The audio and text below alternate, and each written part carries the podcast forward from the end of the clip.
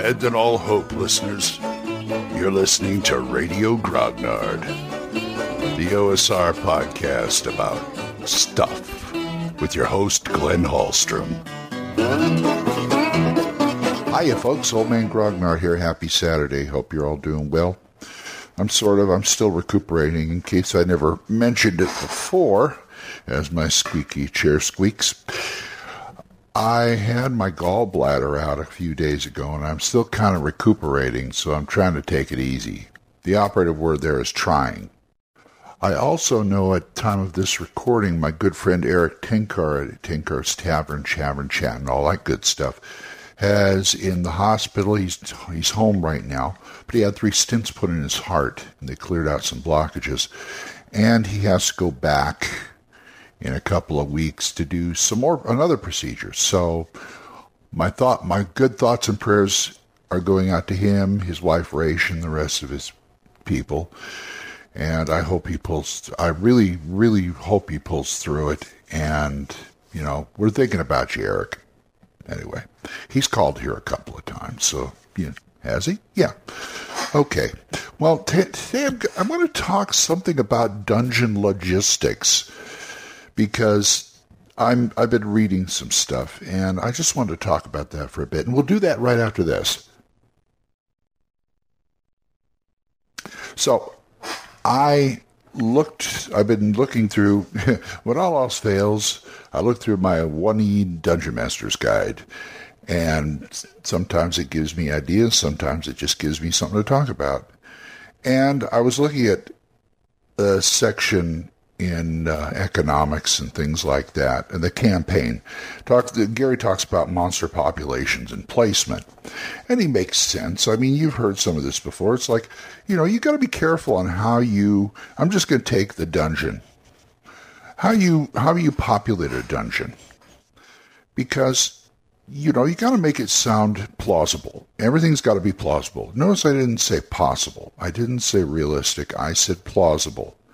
Because this is a supernatural, magical world. Usually when you're dealing with, whether it's high magic or low magic, it is out of the ordinary. And you're dealing with usually magic and fantastical creatures, which just, and all of them just happen to be part of the flora and fauna of the ecosystem.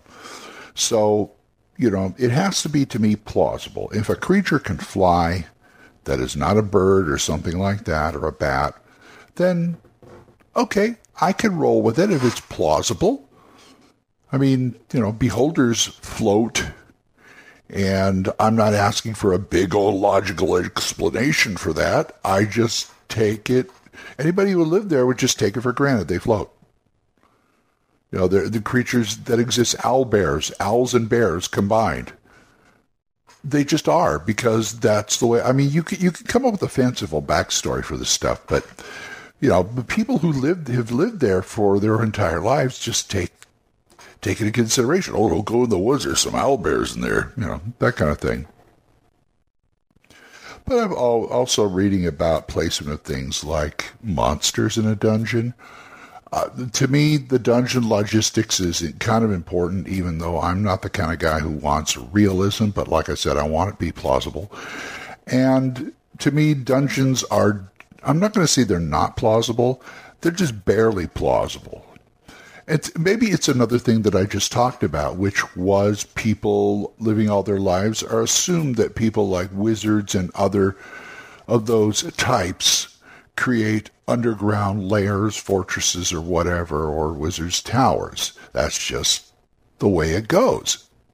So you've got to think about the logistics of this stuff. I start with, how full is the dungeon? I don't remember. I was looking for a quote by Gary in 1ADMG or something, where I read about what percentage of the dungeon should be populated. And I'm talking about living creatures here. I'm talking about tricks and traps too.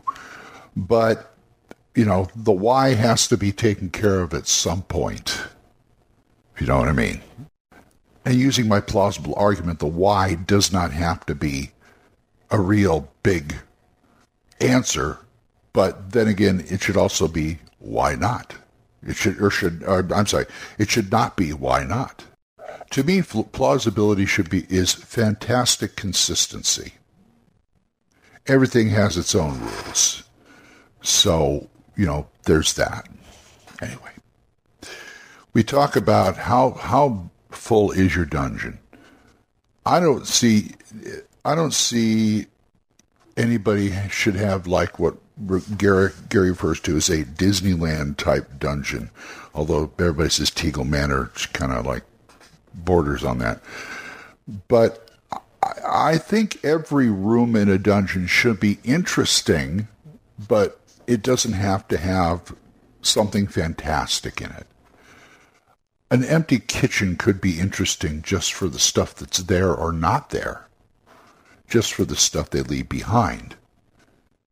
An empty room could have been used as storage at one time, so you'll see maybe a little flower on the floor, or maybe somebody left one barrel of something in there. Another one with like, I don't know, it's just some remnants of something. Maybe there's a chair in the middle of the room, that kind of thing. So I do feel that my estimation is only 2/3 of the dungeon should have stuff in it: tricks, traps, monsters, treasure, just to make it seem plausible that somebody lived here or somebody lived here, people lived here. Every dungeon usually has a history anyway. One thing gets placed by another. And while we're at it, why are the monsters here? Have they been placed here, or they just sort of found it? Usually my experience with dungeon is these creatures are found creatures. And I mean by they found their way into the dungeon somehow, and they stay here for whatever reason. Maybe they're trapped in here. Let's take the owlbear thing again. Maybe he got trapped in here, and he can't find his way out, but he found enough foodstuffs to make it worthwhile. Maybe he can't find anything to eat. Maybe he's totally ravenous and hungry. He's going to attack you. Other creatures, sort of sentient creatures like goblins. Goblins are notorious for taking over areas. Goblins, orcs, goblinoids, you name it. Bugbears, gnolls, because they're always needing a place to stay. They're always need to, if they're driven out somewhere else, say they have a tribe in the woods and they're driven out by adventurers, they got to have a place to stay. They may have scouts on the lookout for this stuff all the time. It might work that way.